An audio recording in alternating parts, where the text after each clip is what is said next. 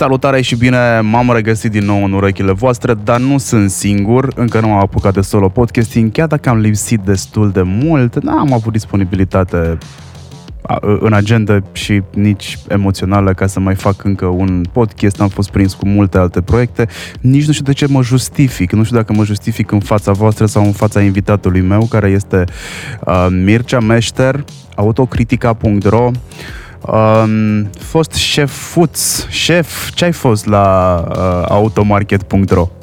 O întrebare bună. În teorie project manager, în practică multilateral dezvoltat, polivalent, de toate. De la dezvoltare editorială, vânzări, toate nebunile, că așa se întâmplă, știi cum e, când faci cumul de funcții, e ok. În principiu omul din spatele, cum ar veni. Da. Te știu ca omul din spatele automarket.ro, te știu de cel puțin 10 ani din online. Am interacționat prima dată pe Twitter și după aia am extins prieteniile și prin alte rețele. Ce mai știu eu este că prima mașină pe care am cumpărat-o este strâns legată de tine.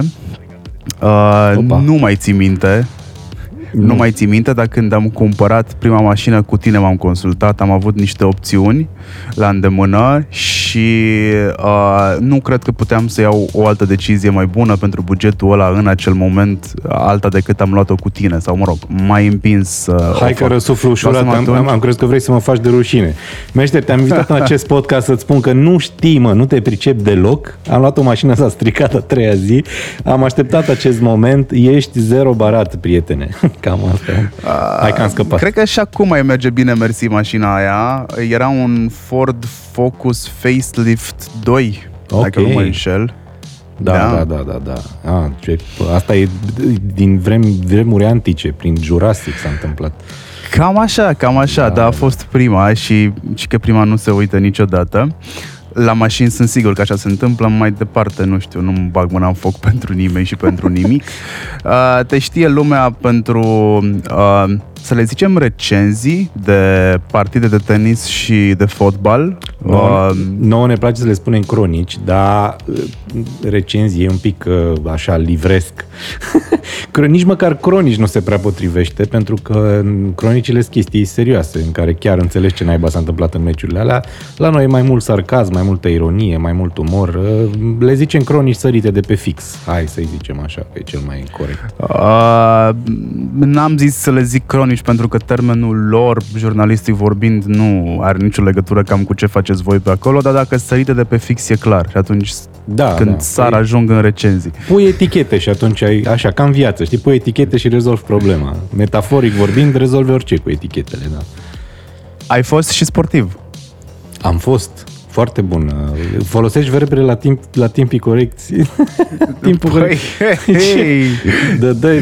Toți am fost la un moment dat câte ceva în viața asta, știi cum e. Acum am căzut, decăzut. La tine, chestia cu sportivul intră în contradicție cu ce știe toată lumea despre sportivi. Adică sunt sportivi, e clar că nu le-a plăcut școala. Spre deosebire de state unde trebuie să fii sportiv, să-ți placă și școala, ca să ții bursele și să fii un reprezentant de seamă al comunității în care vei intra. Poate de-aia n-am fost. Poate de-aia am fost și nu mai sunt. Eu știu, habar n-am. Mie mi-a plăcut școala, adică targetul meu atunci când făceam fotbal, am vreo 12 ani. Dar asta am făcut la nivel de junior, să ne înțelegem, n-am ajuns să joc la senior niciodată. La 19 ani eu m-am lăsat de toate și m-am apucat de jurnalism, de facultate, practic. Poate de asta e și explicația pentru care m-am apucat de una și n-am putut să o fac pe aia altă, sau invers. Pur și simplu nu se potrivesc așa cum trebuie. Sau nu poți să le faci bine pe ambele deodată, probabil. Cam asta ar fi. Dar, da, mie, nu că mi-a plăcut școala, dar mi s-a părut indispensabil. Educația mi s-a părut indispensabilă în principiu atunci când vorbeam de dezvoltare personală, știi? E ok, dezvoltarea fazelor pe terenul de fotbal e una, dezvoltarea personală e alta. Și e cumva decent, logic și normal să-ți faci treaba în toate direcțiile, cât de bine poți acum. Na. Te-ai mutat din Bistrița în București. Afirmativ, da. Din Bistrița în București. Dacă nu ți-ai pierdut accentul. Pot să vorbesc în toate direcțiile posibile. Pot să vorbesc cu orice accent vrei. Pot să vorbesc ca acolo. Când vorbesc cu mama, de exemplu, vorbesc ca acolo. Când vorbesc aici, cu tine. Bine, tu știu că tu ai treabă cu Clujul, nu? Tu ești din Cluj sau de acolo. Am. Așa, ei, nimeni nu e perfect. Păi așa, da, cumva e natural, nu știu, probabil că tu știi foarte bine lucrul ăsta, e natural și îți vine, fără să te întrebe cineva, când vorbești cu cineva de acolo, îți vine să vorbești ca acolo, așa e. Nu? Așa e. Noi dacă vorbim ca acolo, aici, nu ne mai înțelege nimeni, dar ok, hai să... Ia, acum suntem pe un hibrid ardelenesco-sudic, dacă vrei. Nu, că după aia totul devine foarte dubios și nu e chiar ce treabă. Nu e o treabă. Deloc. Autocritica.ro a apărut de câteva luni și ăsta este subiectul nostru principal de astăzi. Plănuiesc un interviu cu tine de cel puțin 2 ani de zile aproximativ de când există și Hurduches, dar am zis, bă, nu-i momentul. Acum e momentul, pentru că ai un proiect pe care sunt convins că trebuie să-l scoatem în față mai mulți, inclusiv eu. Deci, uite, vezi ce bine îți fac. Doamne, deja m-am ajută. Poziționat în interviul ăsta. Ce vreau eu să la vorbesc... final, vă rog, să nu uităm. Lăsați-mă, o să mă mai conciliați pentru o mașină și gata. Da. Și practic îmi rămâi dator, cum vedem noi. Exact. Băi, ar fi un business ăsta de consiliere de mașini, că uite băiatul ăla de la mașina potrivită cam asta face. Da, sunt mulți care fac asta, eu fac asta, mă rog. Cumva trebuie să știi că atunci când mi-ai spus m-ai ajutat să-mi cumpăr o mașină, ești în cazul multor prieteni și cunoscuți și necunoscuți chiar de pe Facebook care întreabă asta aproape zilnic. Poți să-ți imaginezi că trec prin aceste întrebări zilnic și când spui că tu ți-ai cumpărat practic un Focus de facelift de generația a doua, se întâmplă de atât de mult timp încât am uitat efectiv. Deci nu vrei să știi ce nebunie e la mine, ce inundație de întrebări de genul ăsta e la mine prin Messenger, prin WhatsApp, peste tot. Deci da, fac asta, dar nu există contracost. Acum și asta mă ajută cumva pentru că sunt relativ relaxat la nivel de oferte, pentru că atunci când faci din asta un business, cred că te orientezi spre anumite mărci cu care discuți direct, știi? Și mie mi se pare unfair pentru oameni să fac asta. Adică atunci când omul mă întreabă ce mașină mi se potrivește, mi se pare corect să-i dau fix răspunsul de care are ăla nevoie, nu să zic stai mă un pic că am eu la o marcă anume X, nu contează care, o mașină mișto pentru tine, indiferent dacă tu ai nevoie de ea sau nu. Na. Ok, din punctul ăsta de vedere eu sunt liniștit că îi sfătuiesc pe oameni exact așa cum cred eu că trebuie să-i sfătuiesc. Pe de altă parte, da, timpul meu e relativ limitat, ca să nu zic inexistent, și asta mă cam încurcă, nu-ți ascund. Dar, atunci când merită, când nu merită. În principiu am încercat să limitez acum săpăturile arheologice după mașini la prieteni și cunoștințe apropiate, da. Ca să nu mor, nu de alta, că asta e viața, știi cum e, puțină și trebuie să avem grijă de ea. De ce te-ai apucat de autocritica.ro? Pentru că e un produs pe care aș vrea să-l disec cu tine din toate punctele de vedere, atât editorial cât și strategic, marketing și PR-wise, pentru că le ai cam pe toate. Ai anunțat proiectul, dar cu siguranță înainte de a anunța proiectul a stat o vreme la cuptor. Cu siguranță există niște oameni care te-au împins să faci chestia asta pentru a ieși după niște ani mulți dintr-un job care îți devenise confortabil, îți trebuie un brân, știi? Un băiat și o fată stăteau pe marginea unei prăpăstii, ei s-a făcut cald, el i-a făcut vânt. Și cred că cam așa a fost și cu tine. De ce autocritica.ro și nu alt nume? Mă interesează numele în primul rând. Ok, stai că mi-ai pus multe întrebări acum, trebuie să le iau pe rând. De ce autocritica acum? Nu știu eu să fac de asta? Da, bineînțeles. Păi da, nu știu eu să răspund. Nu le țin minte pe toate, dar ai grijă și tu să răspund la toate. De ce acum? Pentru că mi s-a părut momentul potrivit la nivel de branding personal, dacă vrei, să fac lucrul ăsta. Să ies dintr-un, așa cum ai spus tu, dintr-un proiect în care mă simțeam confortabil, nu era neapărat confortabil cât hai să spunem că m-am prins la un moment dat că ce acolo n-are legătură cu mine, de fapt. Că nu era al meu sau ceva. Eu eram angajatul unei companii cu care am colaborat foarte bine până în ultimul moment în care am stat acolo. N-am avut probleme cu oamenii de acolo, dar pur și simplu am simțit nevoie de un pic de independență și am simțit că orizontul, dacă vrei, de acolo s-a cam închis. Adică când la celebra întrebare cum te vezi peste 5 ani, răspunsul meu era fix ca acum, că nu mai văd exact o altă dezvoltare personală, profesională a subiectului. Și atunci singurul răspuns care mi-a venit în cap, undeva spre sfârșitul anului trecut, adică tu spuneai de cuptor, să știi că s-a stat destul de puțin în cuptor acest proiect, s-a stat exagerat de puțin în cuptor chiar, dar îl aveam în cap, dacă vrei. Știam cam care ar fi alternativa viabilă, corectă, care m-ar putea satisface profesional, moral, psihic, financiar, poate, habar n-avem, despre asta o să vorbim probabil mai încolo, în ceea ce privește presa auto, pentru că am vrut să fac un proiect auto. Acum, problema e că în România scriu mulți despre mașini, dar scriu puțini așa cum aș vrea eu să se scrie despre mașini.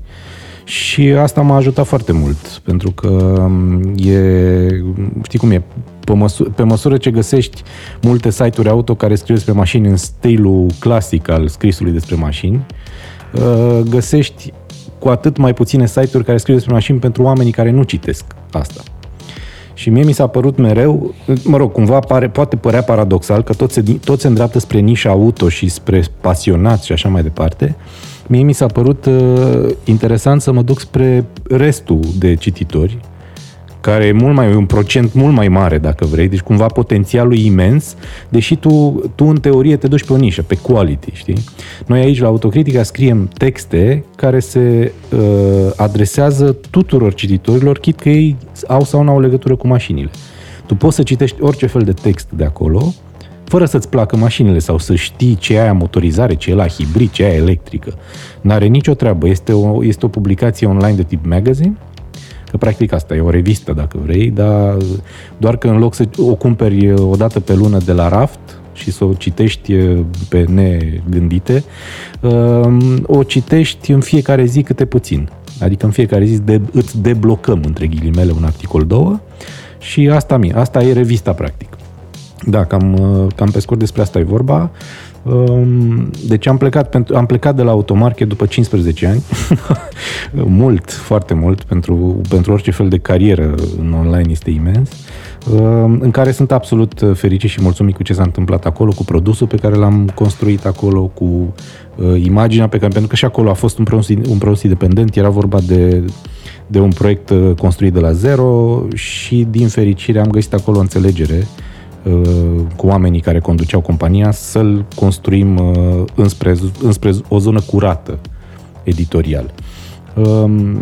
Repet, atunci când orizonturile sunt destul de vagi, singura soluție, chit că ea este foarte puțin confortabilă, așa cum spuneai tu, este să te rupi de acolo, brusc, da? Fără niciun fel de resentiment, fără discuții, fără povești, și să-ți construiești,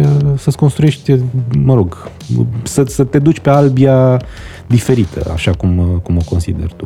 Cam despre asta e vorba.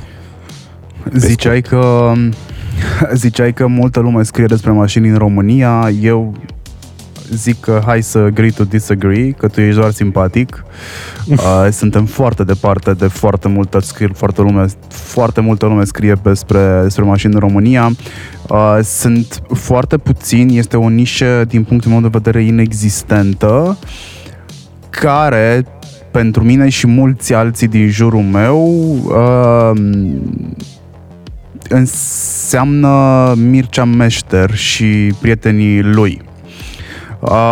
Ai reușit tot timpul să faci o echilibristică corectă pe sârmă și să te menții imparțial între branduri. Te știu de multă vreme, ți-am urmărit destul de mult parcursul, nu am citit la fel de mult automarket.ro cât citesc autocritica.ro. E un switch foarte mare editorial Autocritica.ro este ceea ce ți-am spus eu acum vreo 2 săptămâni când încercam să facem primul interviu și nu ne-a ieșit. Pentru prima dată citesc și eu un site de profil în România, o publicație de profil în România, fără să fiu nevoit să mă duc în afară să-mi caut informații suplimentare, pentru că le-am pescuit aici, dar sunt incomplete. Ești. Tu și colegii tăi de la Autocritica sunteți pentru mine, care nu sunt un pasionat de mașini. Cred că sunt departe de chestia asta, sunt doar curios. Sunt ceea ce pe vremuri în digital se numeau aficionados, dacă nu mă înșel.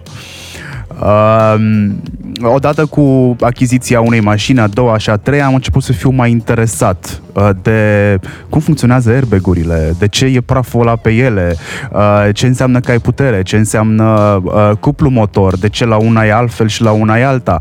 Voi veniți cu chestia asta și educându-mă, mă ajutați pe mine, cititorul, ca la un moment dat, într-adevăr, să pot să iau o decizie informată.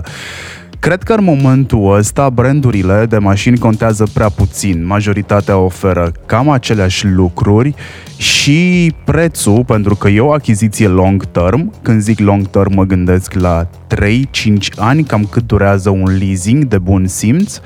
Și e normal ca mașina să aibă 3 detalii mari și late, da? Anul, kilometri, și ce mai trebuie să mai aibă? Cai putere. Cam astea sunt cele care contează, am văzut eu pe site-urile de profil de resale în second hand. Cred că același lucru contează și pentru oamenii care citesc Autocritica. Mă înșel? De acolo ați plecat voi când ați zis? Da, exact, publicul e același. Uite, nu-ți ascund că cumva ce ai spus tu acum în ultimele 60 de secunde sunt confirmarea faptului că am făcut ce trebuie. Și prin am făcut ce trebuie nu înseamnă că am construit proiectul perfect, în niciun caz, și avem de muncă mult. Adică el are, în momentul ăsta, știu că ziceai tu că are câteva luni, are câteva zile de luni, care are de fapt o lună și o săptămână pe ceas de când l-am lansat efectiv, dar există ca prezență în social media de pe la mijlocul lui ianuarie și cred că de asta cumva vibe-ul, atmosfera, mirosul ăsta de Autocritica există de mai mult timp și atunci practic platforma online e doar apendicele comunicării efective sau al acestei atmosfere, știi, pe care am impus-o într-un fel sau altul în online. Vreau să spun că ce ai spus tu acum îmi confirmă mie faptul că am construit proiectul ăsta așa cum trebuie, pentru că cei cu care am discutat înainte să-l lansez și cărora le-am explicat ce vreau să fac aici, știu foarte bine că le-am spus exact ce mi-ai spus tu acum.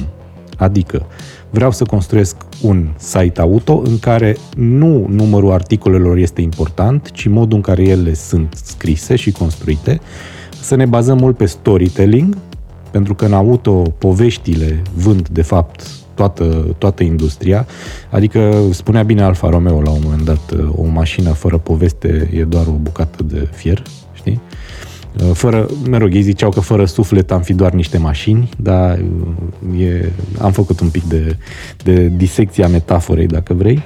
Așa, iar la nivel de structură editorială, ce spui tu este rezultatul unei strategii destul de riscante, dacă vrei, din punct de vedere financiar, din punct de vedere al poziționării, dacă vrei, pentru că noi pe site-ul ăsta nu avem niciun fel de display, de publicitate clasică, de banner. Iar asta pentru că în idealismul meu tâmpit am considerat că experiența utilizatorului va face diferența în momentul ăsta în România. Știu, eu semi-sinucigaș așa ce fac, dar atunci când pui cititorul pe primul loc și te gândești la el atunci când scrii lucrurile, e posibil să ieși în evidență într-o piață în care efectiv vorbim de o inundație de informații și de o inundație de publicități care cad unele peste altele și care îți strică complet ceea ce ar trebui să fie experiența de citire, experiența accepta ca utilizator al unui site auto în România în momentul ăsta. Există foarte puține site-uri care fac asta, există, e bine că există și sper că Autocritica să rămână unul dintre ele. Da. Deci e efectiv ce spuneai tu acum, fără să te împung eu sau să-ți bag eu bățul prin gard, este o confirmare a faptului că rezultatul este corect după strategia asta, știi, pe care am adoptat. Ziceai că faptul că voi ați început în social media business-ul, noul business, mi-a dat mie senzația că sunteți de foarte multă vreme pe piață. Da, fair enough. Doar că informațiile pe care voi le-ați dat și încă le dați pe platformele social media sunt atât de bine structurate și atât de ușor de citit și de reținut, încât mie, specialistul deja în producție de content, mi-a fost destul de greu să fac nota discordantă sau să disociez pagina de Facebook de autocritica.ro, care încă nu apăruse. Când a apărut autocritica.ro, a apărut așa un, hai să-i zicem, apendice. O chestie, un apendice, da, exact. N-am vrut să sune atât de dramatic, dar probabil am început să-l consider un apendice. De ce v-ați apucat să faceți prima dată content pentru social media, care, by the way, e genius? Nu știu dacă l-ai făcut tu cu capul tău sau cu colegii tăi sau ai avut un ajutor din exterior. Mie îmi miroasea o combinație. Cu cineva din industria de marketing și de comunicare care știa destul de bine și industria auto. Și de ce nu vă este frică să dați alte surse de informare în altă parte decât autocritica.ro? E primul lucru pe care l-am observat prima dată. Adică de ce, stai un pic să înțeleg întrebarea asta ultimă. De ce nu ne este frică? Adică de ce nu ne este frică să promovăm sursele de informare pe care le avem noi sau cum? Hai că-ți spun că exact. Întrebarea e destul de simplă, și răspunsul e destul de simplu. Nu m-a ajutat nimeni la nivel de marketing și comunicare și de dezvoltare. A fost o chestie, dacă vrei, hai că poți să-i spui de instinct, dar cred că vine după experiența anilor ăstora, după 15 ani în online în România, în auto, cam știi pe ce butoane să apeși pentru a sensibiliza, sună ciudat, pentru a ajunge la cât mai multă lume cu cât mai puține resurse, hai să-i spunem așa.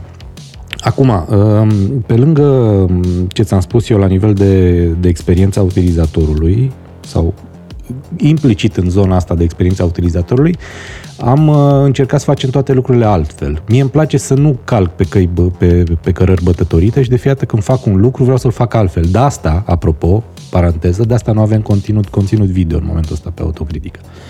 Pentru că până în momentul în care eu îmi stabilizez niște idei și le concentrez astfel încât ele să nu, sau produsul final să nu arate ca Top Gear, așa cum vor toți. Auzi, dar de ce nu faceți ceva ca Top Gear, știi? Păi pentru că face Top Gear deja. De ce aș face și eu același lucru? Sunt absolut convins că conținut video în online poate fi produs altfel decât ce ai văzut până în momentul ăsta în online. Și am niște idei, dar până în momentul în care le cimentez și le stabilizez foarte bine, nu mă bag în ele. Așa, revenind, mie mi se pare că încercând să faci lucrurile altfel, trebuie să lucrezi pe două direcții, formal și structural. Formal înseamnă modul în care tu prezinți imagistic, dacă vrei, ca imagine, da? Tot ceea ce se întâmplă în lumea auto. Și formal am imaginat acele snippeturi, dacă vrei, de știri, de informație care sunt publicate pe pagina noastră de Facebook, transformată, de fapt, în secțiunea noastră de știri. Dacă vrei, Autocritica nu are secțiune de știri și asta a fost primul șoc pe care l-au avut toți și nu neapărat pentru că nu există din punct de vedere al conținutului pe Autocritica, ci din punctul de vedere al monetizării. Toată lumea întreabă asta. Păi stai un pic, și tu cum monetizezi? Nu le monetizez, nu mă interesează să fac asta. Pentru că business case-ul meu nu s-a legat de monetizarea traficului lunar, dacă vrei. Am avut întrebările astea, ce trafic lunar aveți pe site? Nu contează. Pe mine mă interesează ce trafic lunar am pe fiecare articol publicat în secțiunile powered by brandurile care ne susțin. Pe mine asta mă interesează, da? Cât cât de mult și-au dorit ei să ajungă sau la câți oameni și-au dorit ei să ajungă, partenerii noștri, la ăia ajungem, fără niciun fel de discuție, implicit în momentul ăsta la o lună de la lansare, iar la nivel de structură de site, cât se adună în total, nu contează. Efectiv, nu contează, pentru că nu mă interesează asta. Sună ciudat, din punct de vedere al oricărei agenții din momentul ăsta în România, sună destul de aiurea, dar dacă stai să te gândești la ce nișă, despre ce nișă discutăm și despre modul în care se lucrează în nișa asta, eu, repet, vreau să fac lucrurile altfel și prin lucruri altfel trebuie să înțelegi implicit faptul că întrebarea mea atunci când stau să discut despre o colaborare pe o anumită secțiune este mereu la câți oameni vreți voi să ajungeți. În funcție de la câți oameni, de câți oameni vreți voi să atingeți, da? Prin colaborarea cu noi, costă X sau Y. E atât de simplu. Totul este invers la noi, dacă vrei. Totul e luat de la cap la coadă, știi? De la coadă la cap, pardon. De asta, secțiunea asta de știri este de fapt pe Facebook și strategia cumva e destul de interesantă și mie mi s-a părut inteligent să fac asta. Cum să zic, nucleul site-ului nostru este format din acele povești, story-uri, pe care le citești și tu, că de asta spui că îți place să citești autocritica. Sunt story-uri care au sau nu au legătură cu zona auto, hai să le spunem story-uri care au legătură cu zona de transport mai degrabă, că ele cumva transcend așa zona de auto, zona de mașini, efect de automobile și ajung în zona de transport, dar sunt atât de multe povești de spus încât lista noastră este virtual interminabilă în momentul ăsta, că lucrăm pe niște platforme dintre astea de strategie și de content, pe care încercăm să ne facem, să ne structurăm conținutul ca echipă. Și da, adică am mers în direcția asta și ce vreau eu să fac este să promovez autocritica prin conținutul ăsta dospit, muncit, la care se lucrează câteva zile, nu prin știri, nu vreau să...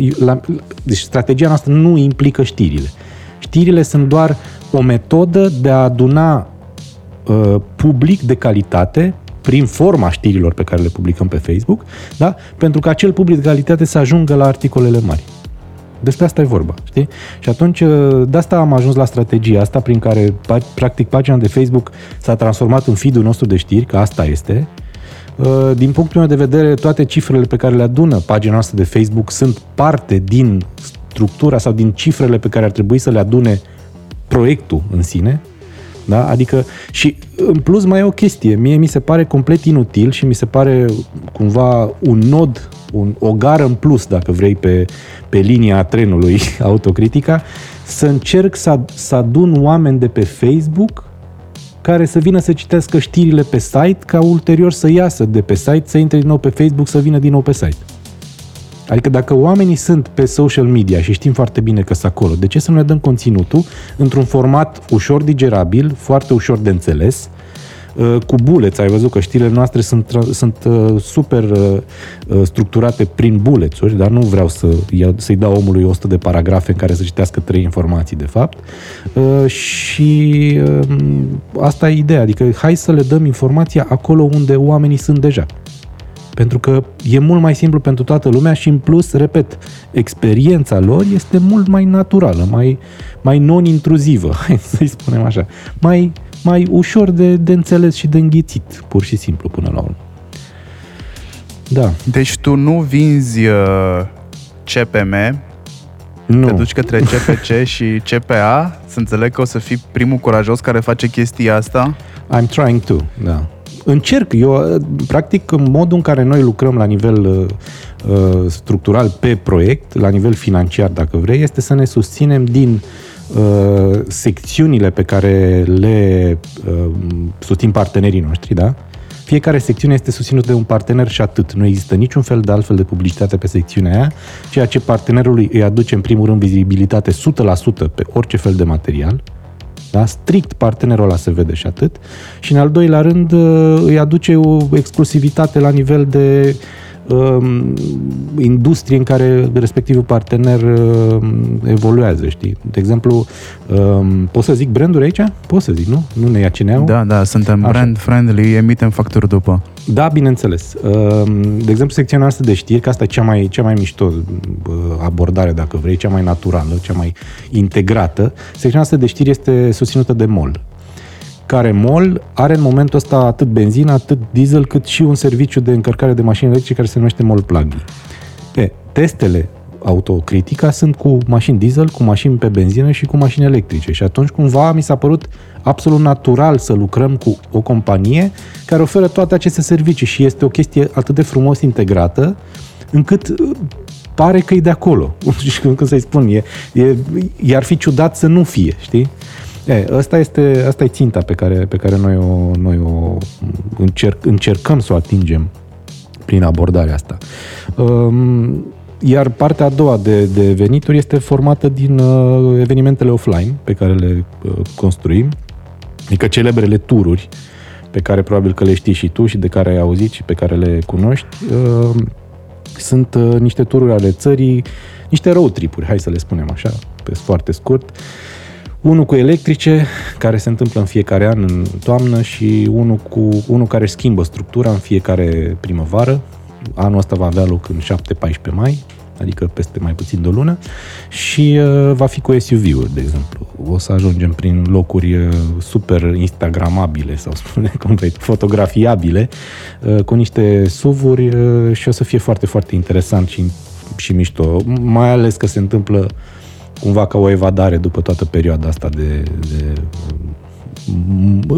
înmăscuială și de izolare prin care am trecut cu toți în ultima perioadă. E destul de complicat să organizezi așa ceva pentru că ține multe zile cu multă lume, dar cu multă, multă grijă și cu niște reguli destul de stricte pentru toată lumea se poate. Da.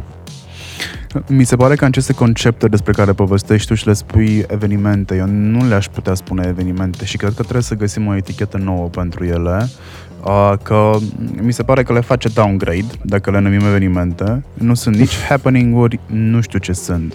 Sunt un soi de teste cu average Joes până la urmă. E un melanj de oameni care cunosc foarte bine ce înseamnă industrie, ce înseamnă carcasa aia de tablă sau aluminiu și ce e în ea, plus oameni care sunt amatori, plus neavizați. Mi s-a părut tot timpul foarte interesantă perspectiva unui amator și a unui neavizat prin comparație cu a unui cunoscător.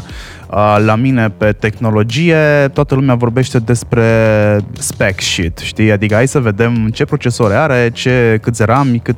Ok, prea puțin contează chestia asta dacă device-ul respectiv, și putem numi mașina în momentul de față device, da? Device-ul respectiv este foarte bine optimizat pentru scopul pentru care a fost construit și pentru tipul de persoană care urmează să îl folosească.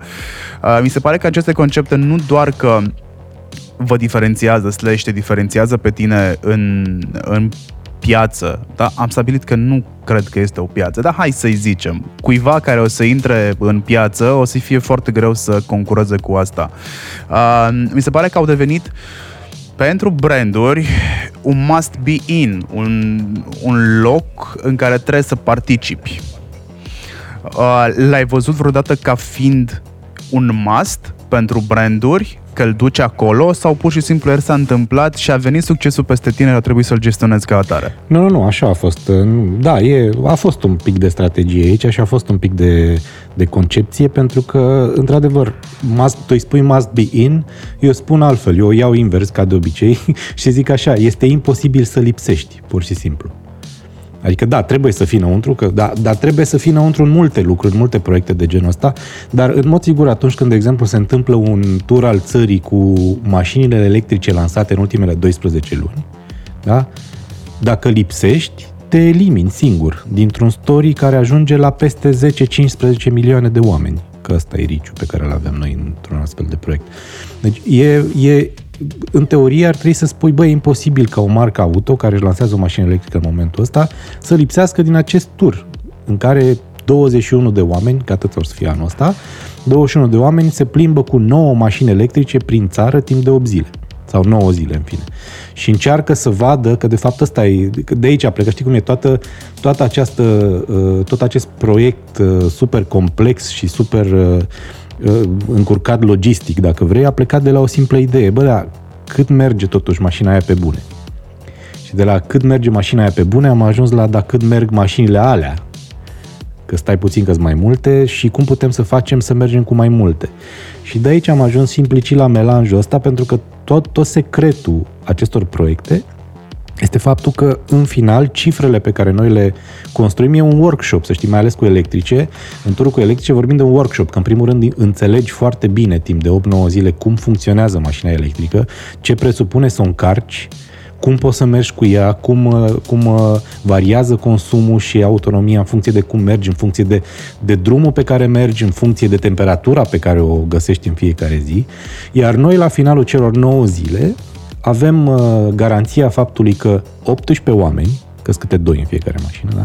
18 oameni cu diferite stiluri de pilotaj, în diferite temperaturi, pe diferite șosele, au testat aceeași mașină, practic, da? Și că fiecare schimbă mașina în fiecare zi, că mașina ajunge la altă echipă în fiecare zi. Și de aici noi deducem că ajungem la o medie cât se poate de relevant, adică mai relevant decât atât, cu jurnaliști specializați, cu influenceri de social media, cu oameni care nu se pricep atât de bine la mașini, dacă vrei, dar care înțeleg că atunci când te afli într-o mașină e ceva diferit, mai ales când vorbim de o electrică. Deci, da, despre asta e vorba în mare. A fost un fel de strategie și aici, dar să știi că ea a devenit. A fost o deducție a întregii povești. E imposibil să lipsești din acest tur. Și asta îmi spune nu neapărat gatu, da? cât faptul că primesc telefoane implicit, sau mă rog, hai să spun altfel, în momentul în care anunț că se întâmplă evenimentul între datele respective, dau mail-ul de invitație la toată lumea din industria auto, fără excepție, și cam în 48 de ore sunt toate locurile ocupate. De acolo, toate telefoanele pe care le primești sunt, dar vrem și cum adică să lipsim de acolo, dar nu se poate să lipsim. Și de asta de la 7 mașini cât ar fi trebuit să fie, pentru că există și o limitare, mai ales pe electrice, la nivel de încărcare. Îți dai seama, noi intrăm cu aceste 7 mașini deodată într-un oraș din România. Așa că dacă cineva se mai plânge că mașinile electrice nu pot fi încărcate în momentul ăsta, îți garantez că da, se poate. Dacă noi încărcăm 7, respectiv 9, că la atât am ajuns anul ăsta, o să putem să facem asta fără discuție. Poți să încarci și tu când te duci de unul singur și ajungi într-un oraș fără probleme. Da, e cumva am plecat de la o idee și am ajuns la o strategie de genul ăsta, nu neapărat voită, cât structural concepută astfel încât, știi? Dar, na, mie îmi face plăcere că s-a ajuns aici și tuturor le face plăcere că acest proiect există. Pentru că, repet, vizibilitatea lui e imensă și pentru că modul în care se lucrează în acest proiect, adică super relaxat, cu oameni care înțeleg ce au de făcut și cu oameni care se bucură efectiv de fiecare moment, pentru că experiența este la maximum, adică încercăm să nu doar să-l facem workshop sau test sau road trip, cum ți-am spus, ci să dublăm cu experiențe culinare de top în țara asta, pentru că există și le găsim, indiferent de cât costă, mergem și vedem cele mai ok locuri prin care trecem. Experiențele de logistică legate de hoteluri, din nou stăm în cele mai ok hoteluri, adică cumva transformăm un road trip prin România într-o chestie dezirabilă. Pentru că asta am observat de afară, se vede ca o chestie dezirabilă. Toată lumea vrea să fie aici și nu doar din punct de vedere al brandului, ci din punct de vedere al invitațiilor. Deci, da, toți vor să fie acolo și toți vor să experimenteze, ceea ce mie îmi dă de înțeles că facem ce trebuie până la urmă în povestea asta. E un concept pe care o să-l exporți? Vrei să-l exporți? Ești deja în discuții pentru el? Adică eu l-aș franciza. Când vorbești de export, vorbim de... Da, exact, să fac franciză în alte țări, să-l ia alții de prin alte țări. Nu m-am gândit neapărat la chestia asta, dar sunt deschis propunerilor. Da, e o variantă. E o variantă și să-l facem noi în alte țări, fără niciun fel de problemă, pentru că pe lângă faptul că avem ideea, acum avem și know-how de organizare, bineînțeles, că știm exact de unde să începem și cum. Iar cumva confirmarea faptului că facem ce trebuie este faptul că în fiecare an, sau nu, altfel, nu există partener, da, auto sau non-auto, care să fie intrat în aceste proiecte și să fie ieșit ulterior să zică, bă, pe mine nu mă mai interesa să intru aici. Nu există. toți care au intrat continuu în aceste proiecte mereu. Și atunci, da, cred că la nivel de franciză exterioară, sau iau cum vrei, externă, e o pâine de mâncat aici, pentru că aceste branduri există cam în toate țările și poate să dea mai departe informația, pur și simplu. Da, așteptăm cu drag ofertele. Suntem aici pentru voi, pentru ei. Trebuie să vorbim și în engleză, să ne înțeleagă, sau pui tu subtitrări, vezi tu, te descurci. Aia e clar că vor trebui să înțeleagă și engleză, dar reprezentanților de aici din România pot să le spună că, hei, se planifică să se întâmple. Păi nu, uite, e fără doar și poate o chestie. Scuză-mă că te întrerup. O chestie exportabilă. Scuză-mă că te întrerup, știu doar că anul trecut turul nostru cu electrice a fost dat exemplu best practice la nivel european într-o întâlnire finală de an a departamentului de PR și marketing de la Michelin, de exemplu. Deci a fost România, a ieșit în evidență prin faptul că s-a întâmplat acest eveniment aici. Ceea ce pentru mine a fost, îți dai seama, o mulțumire profesională masivă până la urmă. Doamne ajută! Da, dar stai așa, că din câte știu eu, la Michelin, pe acolo, prin echipa de comunicare pe la Michelin, există niște români. Există, da. Dar nu doar niște români, există niște români și Michelin mai are o chestie. Michelin e o marcă destul de bine înfiptă în România, în general. Da. Că anul ăsta noi, în luna mai, o să mergem să vizităm fabricile lor de pe lângă Zalău. Că vorbeam de Cluj, Bistrița, Zalău, acest triunghi al bermudelor al palincii. Al palincii, palincăi, nici nu știu cum naiba să spun. Vezi ce înseamnă să nu bei alcool, să vii de acolo? Nici nu știu cum dracu e la dativ, genitiv. Urât. E palincăi. Palincăi? Acum depinde cât ai băut înainte. Da. Vezi, mă, când era pe vremurile în care se făcea Ursus la Cluj era mai simplu. Bere. Exact. Bere. Îi zicea bere și atât. De care da. De aia.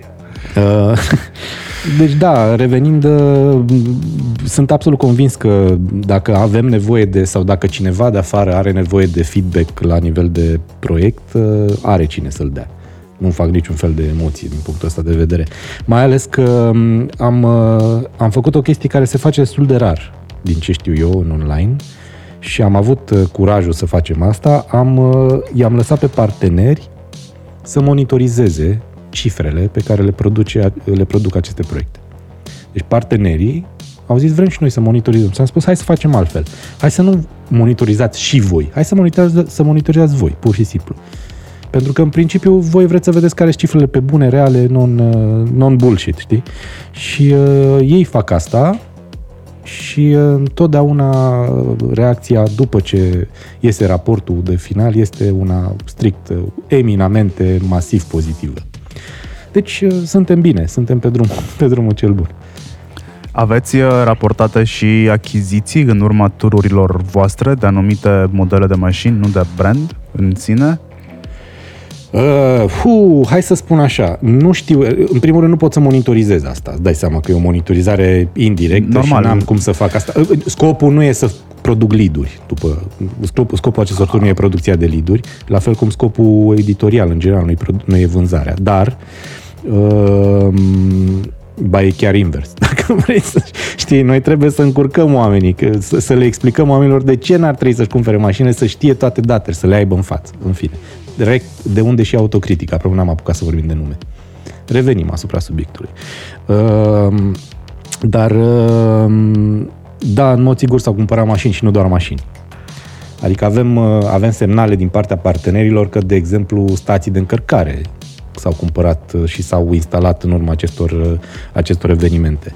S-au cumpărat mașini în mod sigur doar prin, și pot să garantez asta doar prin faptul că am fost întrebat de XY, de pe exact ce spuneam apropo de ce mașină să-mi iau, iar după turul cu electrice, de exemplu, întrebările abundă între ce mașini electrice ar trebui să cumpăr eu pe nevoile pe care le am eu. Deci, da, există. Implicit îmi vine în cap un prieten foarte bun care s-a ocupat implicit de design-ul și de dezvoltarea autocritică, care și-a cumpărat un Kia A-Niro în toamna anului trecut, deși vrea să-și cumpere un hibrid plug-in.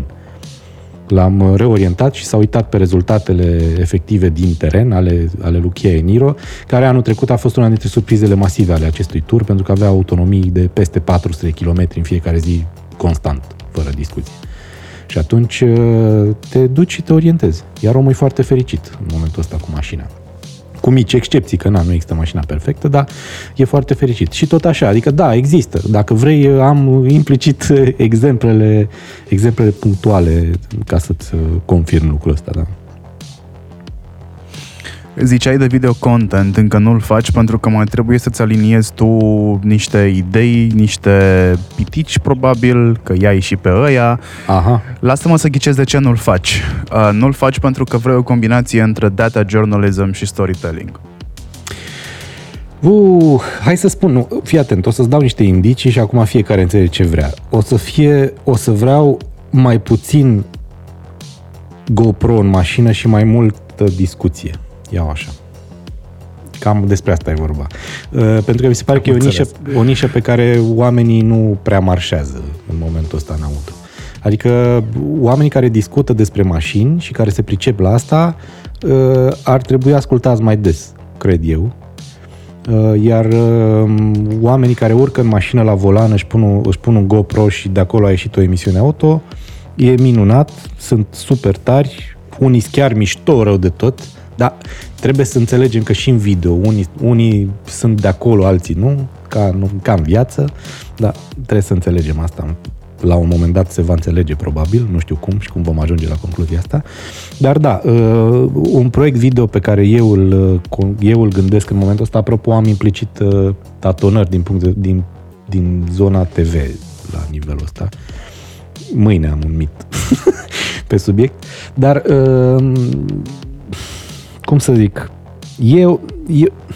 direcția în care eu vreau să merg este un pic diferită de ceea ce înțelegi prin emisiunea auto în momentul ăsta. Asta e tot. Hai să-i spunem că aș vrea un fel de podcast, dacă vrei, sau mă rog, parțial, puțin mare parte din acel produs video să fie un fel de podcast video cu niște invitați care știu și care au poveste, au ce să-ți spună, știi? Chiar au ce să-ți spună și nu vorbesc de informații legate de vânzări și alte chestii de genul ăsta super seci, ci de storytelling, așa cum spui tu. Deci da, te-ai prins cumva, ai luat-o, ai mers în direcția bună, a luat-o la a doua cheie. Deci, bine, aștept invitația voastră. Da, și de ce autocritica? Păi autocritica a fost un termen care mi-a venit de mult, îl am de mult în cap, așa cum am avut mai multe variante, acum nu o să ți le zic ție pe toate, dar implicit unele legate de numele meu, că e destul de generos la nivel de semantică, adică Meșter e un nume bun, hai să așa, îl și folosesc la newsletter-ul pe care îl produc în fiecare săptămână, sâmbătă dimineața se trimite, dar Meșter în mașini mi s-a părut, a fost un nume, un working name dacă vrei și pentru proiectul mare, dar mi s-a părut mult prea personal dacă vrei pentru structura conceptuală sau formală a proiectului și nu se prea potrivea. Dacă te gândești acum, da, retro, îți dai seama că Meșter în mașini cu textele astea nu prea se potrivește și asta pentru că mie mi se pare că e foarte important ca în stilul în care noi lucrăm pe autocritica să le aducă oamenilor care scriu, da, laurii, nu neapărat mie. Eu, așa cum am spus-o, că am mai spus-o, eu nu fac decât să scriu regulamentul, să trasez liniile, dar meciul se joacă de oamenii care scriu aici, de echipa care scrie pe autocritica și e destul de numeroasă și cu oameni aleși special pentru că știam că oamenii ăștia știu să scrie în stilul ăsta. Așa. Numele e multilateral dezvoltat. Da? Implicit dacă le iei ca termen simplu autocritica fără să implici mașinile aici, e un pic de autoironie acolo, e un pic de concepție de genul ăsta. În plus, aș vrea să elimin această paradigmă a criticii, pentru că critica, așa cum o știm cu toții din școală, dacă am mai mers pe la limba română, că unii dintre noi am fost, critica nu înseamnă neapărat înjurătură. Da? Nu înseamnă neapărat eliminarea tuturor lucrurilor pozitive și sublinierea exclusivă a lucrurilor negative. Critică înseamnă, poate să fie constructivă, critica poate să fie constructivă. Critica literară, de exemplu, nu însemna de fapt o analiză, da? Nu o critică în sens negativ. Și atunci poți să iei numele proiectului ca pe o analiză, da? Ca pe o analiză a industriei auto și nu numai. Sunt multe semantici, sunt multe sensuri care se bat cam în cap aici, de asta mi-a plăcut să las pe fiecare să gândească, sau pe fiecare să meargă mai mult sau mai puțin în direcția pe care o dorește el atunci când încearcă să analizeze numele. Nu-ți ascund că unii, atunci când am dat drumul proiectului sau când am anunțat numele proiectului, reacțiile au variat masiv. De la, mamă, ce tare, ce curaj aveți, da? Să folosiți un termen negativ. Aoleu, dar nu o să aveți probleme cu partenerii, pentru că are așa o idee negativă în nume, până la băie, ți-am zis, foarte curajos, știi? E foarte interesant să urmărești reacțiile, dar e foarte important să nu mergi după fentă, pe o anumită direcție și atât. Hai să facem o medie a reacțiilor și să vedem exact care e situația de fapt, știi? Am făcut un pic de research înainte în zona de marketing, mai ales. Am apelat la prieteni, că de lucrat cu n-am avut buget să lucrez cu. Și da, am ajuns la concluzia că e numele care se potrivește perfect cu ceea ce facem noi aici. Și să vedem, sperăm că funcționează până la urmă. În mod sigur atrage atenția, asta e evident. Eu și Roxana, soția mea, care este șefa la branding și e auditor de marketing, am avut o discuție pe naming-ul vostru la un moment dat, chiar atunci când l-ai făcut public, și am ajuns foarte repede la concluzia că este un termen extrem de cuprinzător care scoate în evidență cel puțin trei lucruri: poziționare, valoare de brand și promisiune de brand. E un fel de cornul abundenței pentru orice campanie de branding, pentru orice brand setup. Dar asta înseamnă, pe de altă parte, că vă veți și face autocritică când o să ignorați senzorii de parcare. Aia o să sune, voi o să dați cu spatele, o să loviți ceva. Da, bună întrebare. Oricum, bine, e foarte, foarte mișto pus în context. Vezi, din punctul de vedere al lexicului de marketing, mi se pare pus în context foarte bine conceptul. Băi, cumva eu cred că una dintre valorile de bază ale societății noastre, mai ales în perioada asta tâmpită prin care trecem cu toții de ceva vreme, este autoironia. Dacă reușești să-ți menții valoarea asta, că e o valoare, efectiv, dacă reușești să știi, să înțelegi că partea umorului este autoironia, să înțelegi că faptul că ești gras, slab, chel, whatever, că ai un deget strâmb, că ai nasul aiurea, că îți crește barba rar sau des, că părul ți-e grar și așa mai departe, pot să facă parte dintr-un branding personal. Știu că sună ciudat, dar asta este. Poți să-ți construiești o poveste pe baza defectelor pe care le ai, da? Că de fapt asta e autoironia, more or less. Să știi că asta te duce departe, mai ales la nivel psihic, psihologic.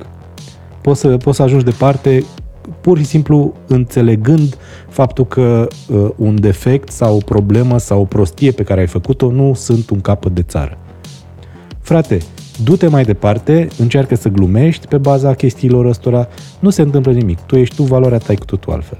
Iar valoarea ta totală, package-ul pe care tu îl oferi oamenilor la nivel personal și nu numai profesional, chiar și din punct de vedere al marketingului, dacă vrei, este o sumă a întregilor lucruri pozitive și negative care te construiesc. Așa că autoironia trebuie să facă parte din arsenalul fiecăruia. Deci da, autocritica implicit este de acolo. Trebuie să facă parte. Dacă nu ești de acolo, dacă nu face parte din tine, ai o problemă și s-ar putea să ieși pe stradă că nu înțelegi concepte. Tot la analfabetism funcțional ajungem până la urmă, știi? Autoironia necesită niște inteligență. Nu ți se pare că ai așteptări cam mari? Aici nu o zic din punctul de vedere al omului biased, care ar vrea să primească confirmare cum că, hei, suntem în România și în România avem aproape 50% analfabeți funcționali și ia, hai, zi-mi tu mie, nu ești cam curajos? Nu, departe de asta. În momentul ăsta sunt atât vocea mea cât și vocea oamenilor care te-ar întreba chestia asta. băi, cum să zic, speranța moare ultima. Eu sunt un tip optimist și nu doar optimist, mi se pare că sunt și un tip destul de norocos, adică am prins niște ferestre, așa, de fiecare dată când am încercat să fac o chestie, am prins, așa s-a întâmplat, că nu e ca și cum ți le-ai putea plănui, am prins niște ferestre pe care am funcționat și care au dat în direcția bună, știi cum e, view-ul pe care l-am avut a fost cel corect, nu m-am lovit niciodată de blocul de lângă, n-am văzut pereți. Asta face parte și cumva dintr-un noroc, dintre asta pe care... Dar, repet, nu știu dacă e noroc sau pur și simplu din nou vorbește optimismul din mine, știi? Că poți să vezi lucrurile astea din mai multe puncte de vedere. Dar eu cred că oamenii înțeleg lucrurile și pot să înțeleagă lucrurile dacă le sunt explicate. Că dacă nu credeam chestia asta, nu mă apucam să fac auto și să explic mașinile pe limba tuturor. Până la urmă, să știi că... Adică nu-ți ascund asta și cumva e normal să fie așa. Impresia pe care o au inginerii despre mașini este diferită de impresia pe care o au utilizatorii despre mașini. Și asta pentru că inginerii au talentul ăsta, între ghilimele, de a înțelege mașinile din perspectiva mecanică. Da? Or, asta este foarte puțin relevantă pentru utilizatorul final. De asta spun că povestea are foarte multă importanță când vine vorba de zona auto. Și paradoxal, nici unii, nici alții nu se înșeală. Și unii și alții au dreptate, chit că ei au opinii complet diferite.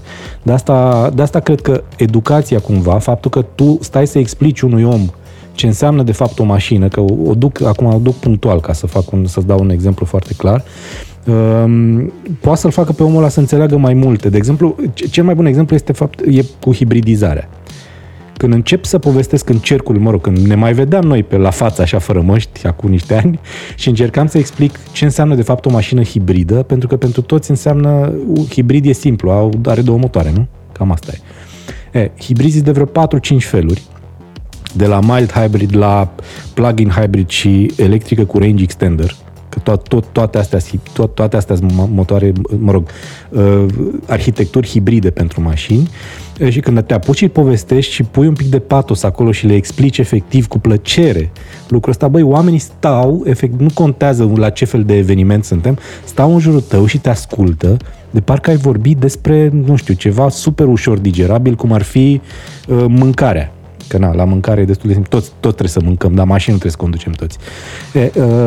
Și ajungi la momentul ăsta în care înțelegi de fapt că dacă reușești să-i faci pe oameni să înțeleagă elementele complexe, explicându-le foarte simplu, oamenii învață foarte repede. Așa cred că se întâmplă și în cazul autoironiei și a umorului. Experiența te face să înțelegi din ce în ce mai mult aceste concepte. Nu cred că e o chestie nativă sau pur și simplu. Asta o înveți. Înveți să navighezi prin viață, în final, apelând la aceste, hai să le spunem, tertipuri psihologice, pentru că, până la urmă, tot ție îți fac bine. Știi? Te fac să înțelegi că nu ești perfect, ceea ce e ideal. Dacă ajungi să înțelegi că ești perfect și dai greș, s-ar putea să ai niște probleme masive, știi? Da, deci iată, mergem pe optimism. Da, se poate. Yes, we can. Eu cred că ai lucrat mult prea mult și mult prea bine pentru ferestrele astea pe care tu le numești noroc. Autocritica e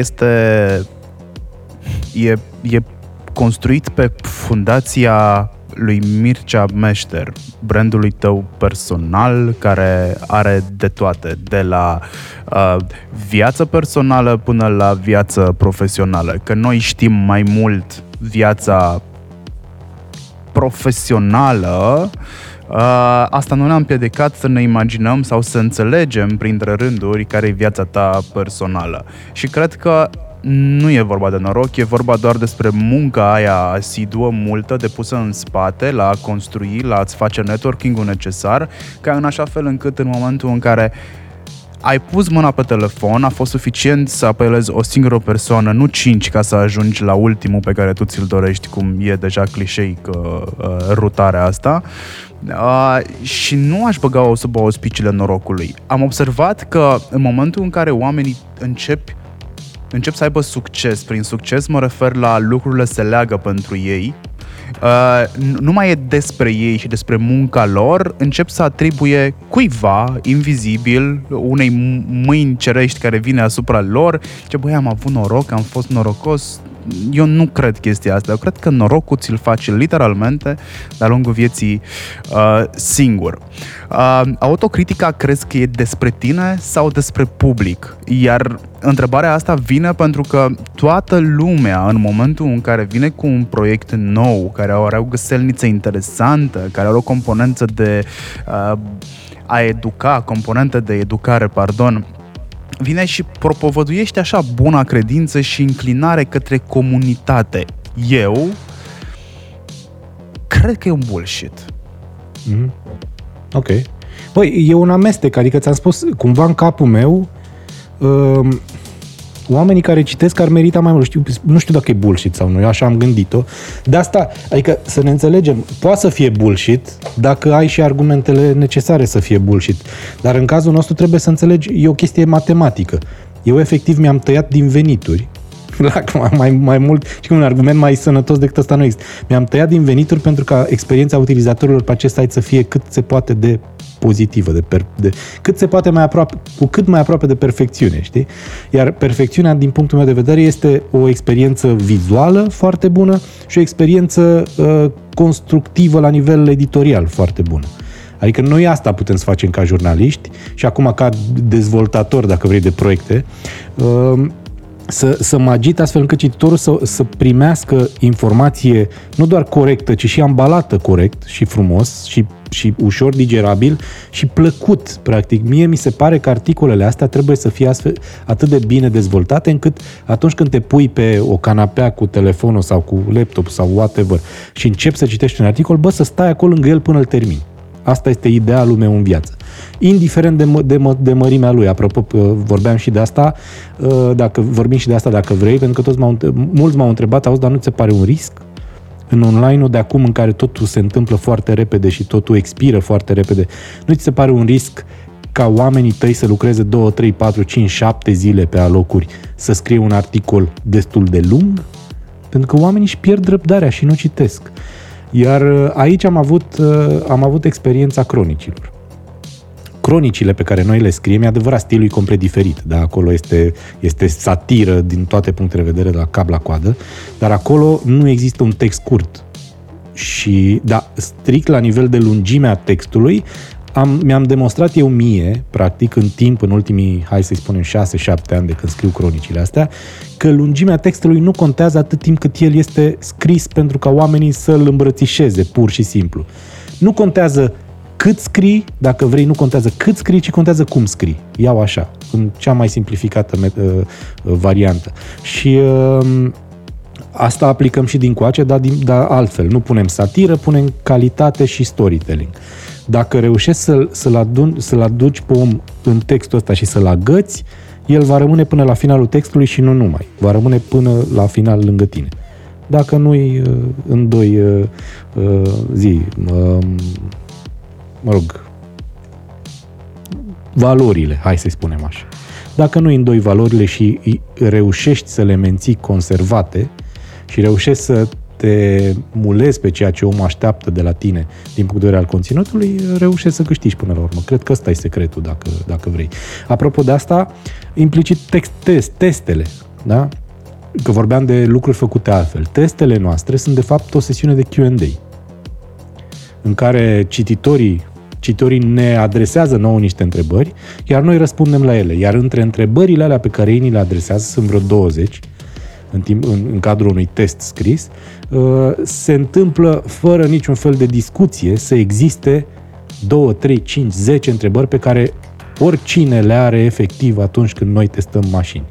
Și mie mi-a venit ideea de a face acest stil de text, efectiv, da? Testul în sine fiind de fapt o relatare din punct de vedere al genului jurnalistic, în momentul în care eram la o spălătorie. Și spălam o mașină de test și a venit un tip lângă mine și a început să toarne întrebări. Auzi, da, ce motorizare are? Auzi, da, cam câți oameni în cap în ea? Bă, da, dacă eu am o familie de 5 oameni merge, dar zi-mi și mie 3 lucruri care-s mișto la mașina asta. Iar după ce i-am răspuns, i-am zis așa, băi, tu știi că eu tocmai ți-am dictat jumătate de test, practic. Și mi s-a părut că e atât de ușor de digerat și atât de natural, încât am zis, bă, trebuie să transform asta cumva într-o chestie editorială, pentru că e păcat de ea. Și de aici a pornit ideea, așa că da, testele noastre sunt diferite prin formă, efectiv. Noi scriem despre aceleași lucruri, punem aceleași informații, practic, care le citești oriunde, altundeva în lumea auto, dacă vrei. Nu e ca și cum dacă testăm aceeași mașină, am spune lucruri complet diferite. Da? Dar modul în care tu spui acele informații poate să facă diferența între plictiseală, da? Între un text super fad, super fără gust, fără miros, fără gust și fără miros e ciudat să spui în perioada asta, dar în fine, fără sare și piper, și un text care e citit de toată lumea și la final îți știi cum e, îți aprinde un filament și zici, bă, dar am citit chestia asta și e altceva, nu înțeleg ce dracu mă face să citesc în continuare. Așa aici. În plus, am observat o chestie foarte interesantă, implicit tata Google, acum vorbim de o chestie strict structurală, implicit tata Google apreciază acest tip de text. Și faptul că nu păcălești oamenii și nu, inunzi site-ul cu bannere, probabil că ajută, pentru că Google ne ajută foarte mult, să spun așa. Este un site care are în momentul ăsta o lună și 10 zile, în momentul în care vorbim noi azi, dar care a reușit să facă vârf de trafic zilnic într-o zi de sâmbătă de 24.000 de unici, ceea ce mi se pare decent pentru un site de o lună. Auto, nișă, quality. Iau așa, știi? E ok. Decent? Da, tu ești un om decent dacă spui că ai un trafic decent după o lună și 10 zile. Antreprenorial vorbind, ce faci tu acum, ce construiești tu acum este corect. Riscurile despre care povesteai, că ți s-a povestit la un moment dat, fac parte din fișa postului, că în momentul de față ești un antreprenor. Ești un om care reprezintă suma altor oameni pe care i-ai întâlnit de-a lungul timpului. Din punct de vedere profesional, ia zi-mi tu care sunt oamenii ăștia care te-au marcat / influențat, zi-mi top of mind, ce-ți vine acum. Poți să dai nume și aș insista să faci chestia asta. Bă, ce tare întrebarea asta, știi că nu mi-a mai adresat-o nimeni niciodată? Dar asta cred că... e foarte complicat să-ți răspund la întrebarea asta, să știi. Dar pot să spun cui aș vrea să mulțumesc în principiu pentru locul ăsta în care am ajuns eu acum aici.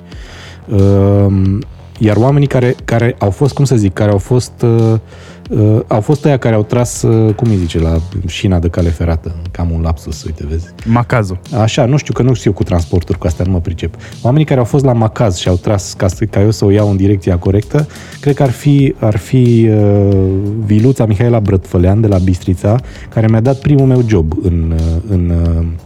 în presă, la radio. Era la radio, ce vremuri, în Bistrița, și căreia îi mulțumesc și acum. Cristiana Sabău, care este o jurnalistă din Bistrița, care e foarte cunoscută la nivel național și de la care am preluat verticalitatea, dacă vrei. Mi s-a părut mereu o tipă extrem de verticală și așa era atunci când am cunoscut-o eu acolo, sper că a rămas la fel, salutări și ei. Și apoi la București, omul care m-a chemat la primul meu interviu în lumea auto, care este Costi Bacheș, și care a avut încredere cumva că din tipul ăla de 20, cred, de ani aveam atunci, care știa despre mașini, dar nu prea. Adică știam despre mașini cum știi orice om care are mașină. Eu nu eram vreun pasionat, exact ce-ți spun. Poate ăsta e un avantaj, apropo. Faptul că n-am fost nebunul ăla care știa cu cai putere, cu ce ăla alezaj, cu, știi, chestii de genul ăsta, ce aia să sufli în șiclor. Habar n-aveam lucrurile astea, știam mașinile, îmi plăceau, puteam să spun ce mașini îmi plac, dar cam asta era. Urmăream Formula 1 în Draci, dar cam asta era legătura mea. Practic eu sunt un jurnalist care s-a adaptat la zona în care scrie, știi, la auto. Și cred că e mult mai important în zona asta auto să știi să scrii decât să știi mașini. Pentru că e mai ușor să înveți mașinile decât să înveți să scrii, pur și simplu. Despre asta e vorba. Deci da, Costi Bacheș, care a avut încredere că la întrebarea ce e la SP, mi-a pus întrebarea asta la primul meu interviu cu el. Eu m-am uitat la el și am zis, bă, sincer spun, habar n-am. Nu știu să-ți spun, nu îmi place să mint, că nu știu lucruri, ți le spun direct. Iar el cred că a apreciat chestia asta, că în general vine lumea și încearcă să explice, stai moșule, că stai așa puțin, cred că e, știi? Da, a zis, bine, hai, treci acolo la birou și scrie, vezi ce iese. A ieșit bine, cred. Da, deci ăștia sunt trei oameni care mi-au venit mie în cap în momentul ăsta și care cumva au fost în momentul potrivit, la locul potrivit, să dea drumul macazului în direcția corectă, știi? Da. Ce știu eu despre jurnalismul din sfera auto este ceea ce reprezenta Promotor acum 15 ani, 20, ceva de genul. După care a apărut un gap. E un nume mare, Promotor, apropo, e un nume imens în România. Da. Exact. Dar cu toate astea, Promotor, din punctul meu de vedere, a rămas tot ancorat în același format de acum 20 de ani. Crezi că un jurnalist ca tine care s-a adaptat zonei ăsteia auto, n-ai avut tu interesele astea, aveai probabil alte interese. Crezi că are niște puncte de reper pe care trebuie să se sprijine în momentul în care vrea să facă meseria asta? Există jurnalism de auto, pe bune, 100% jet pe jet în România? Eu cred că există, dar așa cum ți-am spus, jurnalistul de auto pe bune este omul căruia îi plac foarte mult poveștile. Eu cred că asta trebuie să fie omul, știi? Deși, prin definiție, cumva, jurnalismul auto este un amestec între inginerie și storytelling.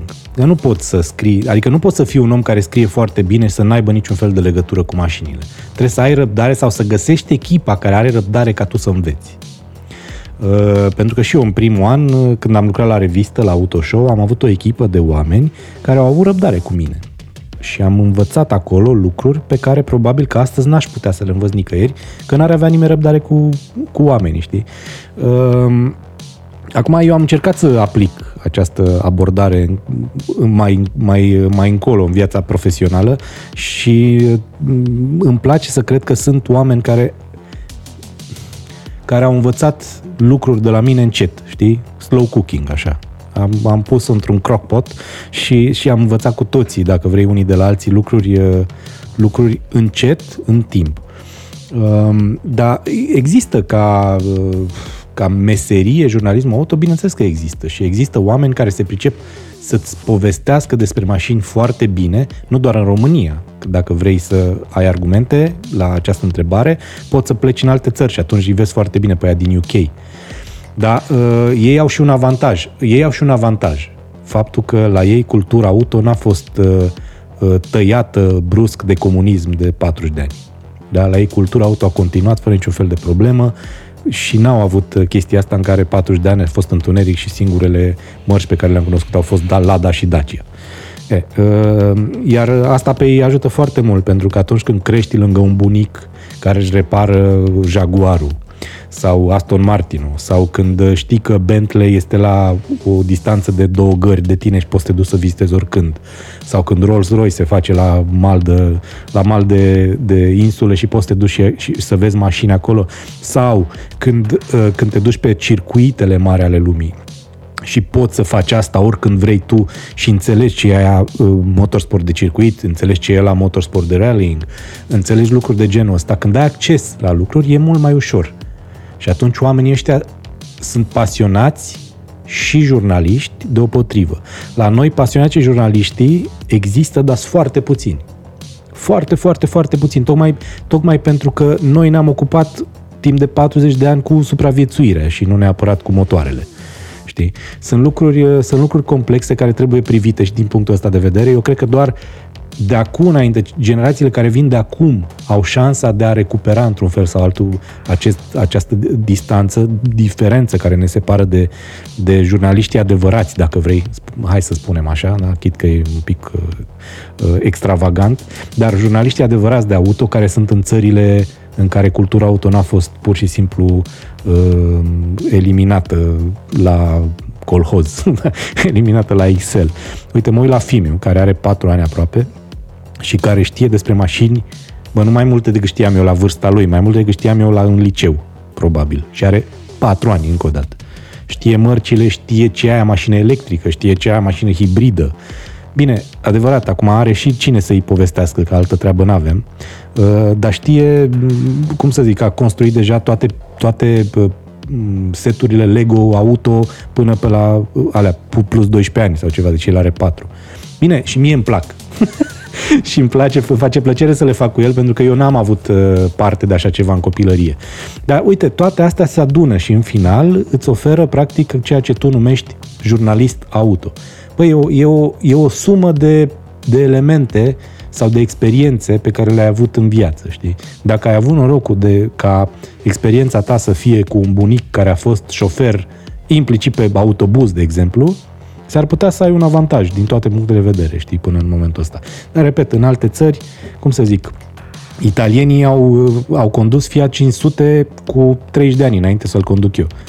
Și eu l-am condus prima oară când s-a relansat în 2005, 6, 7, când a fost relansarea oficială a modelului, știi? Atunci am învățat eu, de fapt, ce naiba însemna Fiat 500, că până atunci îl știam, era o mașină mică în Italia, s-a dat aia cu ea, a fost ok, o mașină foarte ieftină și era accesibilă, de aia a fost foarte des întâlnită. Asta știai. N-ai avut tangență cu ea, n-ai avut contact cu ea. În momentul în care am intrat în mașină și am început să o conduc, am înțeles brusc ce a însemnat de fapt Fiat 500. Era și în Italia, în Torino, s-a uitat lumea după tine ca după urs și efectiv am înțeles brusc ce a însemnat mașina aia pentru Italia. Am și citit foarte mult între timp, m-am pus la curent cu toate subiectele modelului respectiv și atunci când scrii testul cu un Fiat 500 și vine unul și zice, păi bine mă, la prețul ăsta mi-au 2 Loganuri, atunci îți dai seama, stai mă un pic, că de fapt oamenii, România în general, are o problemă cu cultura auto, nu are o problemă de atitudine sau de abordare a subiectului. Pur și simplu nu înțelegem niște lucruri. Și revenim la chestia asta de care m-ai întrebat atunci cu autocritica. Cred că e o chestiune, eu sunt optimist că vom putea ajunge să înțelegem lucrurile, dar prin educație până la urmă, că cred că la asta se rezumă tot în final. Am avut Fiat 500, l-a avut Roxana neapărat, m-am dus, am zburat cu avionul după el să le iau, că l-am găsit la Cluj, ghinion, dar trebuie să mă întorc înapoi pentru asta. Dar este una dintre cele mai mișto mașini pe care le-am condus. Nici nu ducea lipsă de putere sub capotă, că era bituin turbo, avea undeva la 85 de cai, adică puțin peste medie cu vreo 20 de cai. Trăgea bine de tot. Și era foarte distractiv în București pentru că era mică și nebăgată în seamă, adică treceai foarte repede cu vederea peste ea și nu știai de unde poți să sar cu ea pentru că avea cuplul motor destul de măricel pentru cât de mare era ea. Dar am înțeles și eu ce înseamnă, apropo că mă regăsesc cumva în povestea ta, am înțeles ce înseamnă Fiat 500 în momentul în care am condus una, exact. Bătrânică de altfel, puțin kilometri și foarte mult ținută în garaj și era pe bună chestia asta. Celebru discurs. Exact. Dar am fost foarte încântat de ea. A avut nevoie de un upgrade și aia e. S-a vândut, s-a dus, s-a dat. Dar eu ia-mă pe mine, spre exemplu, ca un exemplu și spunem ce ar trebui să fac sau ce ar trebui să am ca să trec prin sita ta profesională ca să primesc un job alături de tine. Nu cu tine, nu la autocritica, alături de tine. E o întrebare bună. În principiu... Tot din punctul meu de vedere îți spun că acum nu știu care sunt criteriile pe care le acceptă oricare revistă auto, de exemplu, că există reviste auto în continuare la noi, chit că nu prea au să se vândă, se vând prin benzinării, pe la in medio, prin mall-uri și asta e tot, că nu mai există chioșcuri și așa mai departe. Asta e problema clasică a printului care afectează și revistele. Dar am stabilit că a murit printul. Da, a murit printul, da. A murit printul la 99 de ani, așa era, nu? Da. Da. Dar cred că primul criteriu pe care ar trebui să-l ai în vedere, deși uite, vezi, eu nu m-am calificat aici, ar fi pasiunea pentru mașini. Dacă ești foarte pasionat, dacă ai citit foarte mult, dacă știi poveștile unor mașini pe care alții nu le știu și dacă ai impresia că, sau dacă ți se pare vreodată că te afli într-un cerc al prietenilor tăi și tu te apuci și le povestești despre mașini și îi ascultă, cred că ăsta e primul indiciu că tu te pricepi la asta, știi? Acum, cât de bine știi să scrii este un avantaj. Pentru că una e să vorbești, alta e să scrii. Sunt lucruri complet diferite, la fel cum să faci o emisiune pe radio și una pe TV, lucruri complet diferite și noi știm asta. De asta zic, cred că pasiunea în principiu este principalul element. Doi, modul în care îi faci pe ceilalți atenți la ceea ce povestești tu în general, nu neapărat despre mașini, să spunem, dar hai că e ok. Să ai o audiență implicit în casă cu rudele e deja un plus, e un avantaj și asta te face să cum să zic, să calci pe prima treaptă în păscara asta care la etajul 17 duce pe terasă. Să vezi și tu parcarea. Practic. Da, cred că asta e pasiune pur și simplu și modul și faptul că poți să-i faci atenți pe ceilalți la ceea ce tu pentru că asta înseamnă un stil, de fapt. Aici vorbim de stil, da? Sunt mulți oameni care scriu, mai ales în epoca asta în care orice telefon are tastatură și brusc toată lumea are impresia că știe să scrie. Asta e o problemă de economică, dacă vrei. Dar penuria de tastaturi. Așa, dar...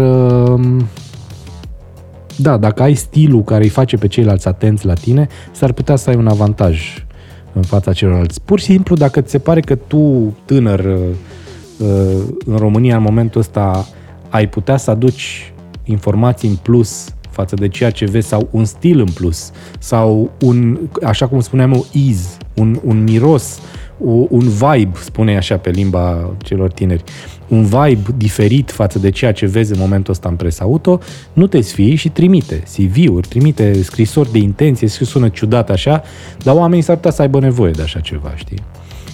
Și nu știu cât de bine o să fii plătit, dar, uite, de exemplu, în capul meu, adică eu n-am lucrat niciodată cu oameni care să nu fie plătiți, pur și simplu. Asta e o chestie strict paralelă cu ceea ce discutăm acum, dar mi se pare că atunci când cer mult de la un om, e normal să-i și dai. Că nu poți să-i ceri pe gratis, e o tâmpenie asta. Nu o să lucrezi niciodată la potențialul lui adevărat, știi? Da, în fine. Cred că aici ar trebui să mergem. Am scos eu, din povestea ta, trei elemente de bază care, până la urmă, fac parte din tolba oricărui jurnalist. Curiozitatea, absolut, carisma și să fii un bun povestitor. Nu excelent, nu incredibil. Păi nu, excelent ajungi. Excelent ajungi un povestitor să înseamnă că... Da, exact, îți vei rafina. Am o ultimă întrebare pentru tine, pentru că ne apropiem de final. Hai că... Sigur, ți-a mai fost pusă întrebarea asta, ce mașină ai și cum ai ales-o. Plec de la principiu că eu, când vine vorba despre a face servicii de marketing și comunicare pentru mine, eu sunt cel mai dificil client al meu. Așa ești și tu? Se întâmplă să te găsești în paradigma în care mă găsesc eu? Păi fii atent, despre ce vrei să vorbim? Despre mașina pe care o am acum în fața casei sau despre mașina despre care acum... sau pe care acum o negociez, o cumpăr, că sunt mai prins fix în momentul ăsta în care analizez. Hai să vorbim despre amândouă. Și de ce? În momentul ăsta, în fața casei, am un Tiguan, care este, din punctul meu de vedere, un all-rounder excelent. Adică e o mașină de ajuns de compactă încât să nu iasă în evidență în oraș, să poată să încapă peste tot. E de ajuns de mare încât să încapă o familie cu un copil cum suntem noi și e de ajuns de interesantă încât să și arate relativ ok și să ofere la nivel tehnologic ce ai nevoie în momentul ăsta. Acum, dacă vrei, intrăm și în detalii și pot povesti și de cum excelează la nivelul echilibrului între confort și sportivitate, că e o mașină care la drum lung se simte excelent. Nu te simți niciodată, nu simți niciodată că ești într-un SUV. Și, bineînțeles, argumentul suprem este că i-a plăcut mult soției. Deci, dacă vrei, puteam vorbi jumătate de oră, dar despre asta e vorba, că până la urmă ea a ales, asta e tată. Îmi place mult, o luăm. Acum sunt în momentul în care cred că o să vândă Tiguanul, o să ne vindem Tiguanul, practic, deși e relativ nou, are 50.000 de kilometri condus de o băbuță A stat mai mult în garaj pentru că băbuța a testat mașini, în rest că are o meserie de așa natură. Și vreau să-mi iau electrică, full electrică în momentul ăsta, apropo de încrederea pe care o am în mașinile astea și în infrastructura din România. Iar aleasa inimii este Hyundai Ioniq 5. Care băi, mi-a plăcut foarte mult, în primul rând, vizual, când am văzut conceptul și am spus de atunci, dacă mașina asta va ieși în serie, aproximativ la fel, o să facă un red flag aici, o să-mi pună în cap, o să-mi bage sămânța incertitudini în creier, dar în momentul în care s-a lansat și am văzut ce poate tehnologic vorbind, platforma pe care ea e construită, viteza de încărcare, baterie și așa mai departe, plus dotări, este o mașină, plus spațiu, asta e foarte important la noi, este o mașină care le cambifează pe toate. Nu e ieftină, de-aia ți-am spus că sunt în momentul în care încerc să negociez acum, dar asta e, o să plătim cât e nevoie, ce să facem acum, că trebuie să avem și noi de-astea, nu? Jurnaliștii auto au multe tâmpenii pe cap și ar cumpăra cam 50% dintre mașinile despre care scriu. Dar în cazul ăsta cred că o să fac pasul ăla. O să mai urc o treaptă și o să o cumpăr. O să scriu eu despre ea, o să vedeți probabil. Că nu mă abțin. Da. Pe final de interviu, de obicei, și mă rog, asta este obiceiul, e deja o convenție, oamenii cu care vorbesc sunt încurajați de mine să lase un gând acolo afară, la care oamenii să se gândească exact ca după o carte bună, după o discuție bună, care te lasă să te gândești la ea multă vreme, dar după un film bun, de ce nu? Băi, uite, eu provin dintr-o familie super simplă. Super simplă. Oamenii mei, tata, mama, au lucrat mereu toată viața lor în uzină, în fabrică. Și singurul lucru pe care am încercat să-l dau mai departe mereu, pentru că toți au impresia că mamă, Meșter a ajuns aici pentru că, nu, n-am ajuns pentru că, singurul motiv pentru care poți să ajungi, sau mă rog, singurul sfat constructiv pe care pot să-l dau în momentul ăsta și care știu foarte bine că va funcționa indiferent de context, este următorul. Indiferent de situație și de context, fă ce ai de făcut cât mai bine poți. Punct. Cât mai bine poți.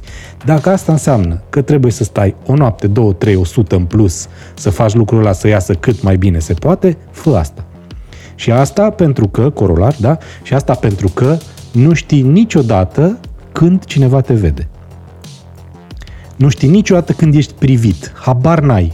Și prin privit nu înseamnă că se uită lumea la tine fizic, ci că ești observat. Că ești în online, că nu, că ești video, că ești audio, că ești în oraș, că ești în grupul tău de prieteni și habar n-ai. Nu știi de unde poate să sară iepurele. Iar iepurele ăsta este de fapt viitoarea ta carieră sau cariera pe care ai putea să o îmbrățișezi și care poate să fie în avantajul sau în dezavantajul tău în funcție de cum te comporți într-un anumit moment profesional vorbind. Așa că, repet, fă lucrurile cât de bine poți în contextul dat. Da? Pentru că știu că există probleme la un moment dat. La birou nu poți să faci lucrurile pentru că te încurcă șeful că e un cretin. În familie nu poți să faci lucrurile pentru că nu te lasă ai tăi. La școală nu poți să faci lucrurile pentru că educația e așa cum e la noi și că laboratorul de tehnologie este din 1970. În contextul dat, fă lucrurile cât de bine poți. Insistă, este ceea ce în fotbal se numește antrenament, după care mai bați 10 lovituri libere, știi? Când toți ceilalți se duc la vestiare, tu mai bate, nene, 10 lovituri libere. S-ar putea ca treaba asta să facă diferența și să te ajute în viață la un moment dat, așa cum nici măcar nu poți să-ți imaginezi. Cred că asta ar fi. Plusez și zic că mă regăsesc în ceea ce zici tu, dar nu cred că vreodată am conștientizat-o sub forma în care mi-ai expus-o tu acum. Am considerat și consider că mi-am văzut de treabă și să-mi demonstrez mie, în primul rând, că pot să fac treaba aia absolut bine, după parametrii pe care eu mi-am setat și apoi după aia, bine, dacă mai e cineva să vadă bine, dacă da, nu, apropo de asta, să păcat eu cu mine. Apropo de asta, un indiciu clar al faptului că faci ce trebuie este faptul că ți se pare mereu că n-ai făcut cât trebuie, dacă vrei. Băi, sau îți pui întrebări, poate ar mai fi trebuit să fac ceva în plus? Oare e ceva ce aș fi putut face mai bine? Chestii de genul ăsta. E când îți pui întrebările astea, deja cred că ești pe drumul bun.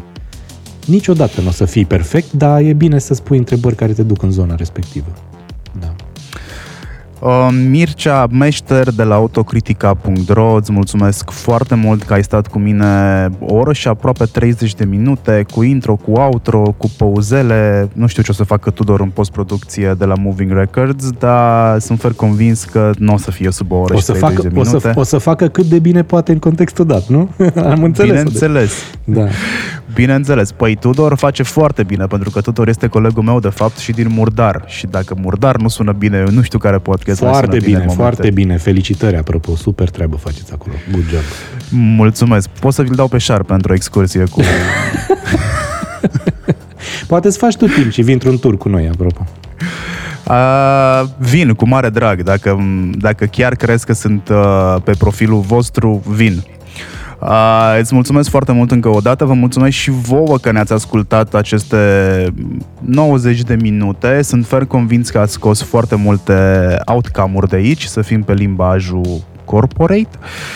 Pentru următorul interviu ne auzim data viitoare. Dacă aveți subiecte sau aveți oamenii cu care ați vrea să vorbesc și, bineînțeles, chiar și întrebările pentru ei pot să fie chiar și incomode, puteți să mi le adresați mie în private messages sau în comentariile pe rețelele pe care mă regăsesc și mă găsiți.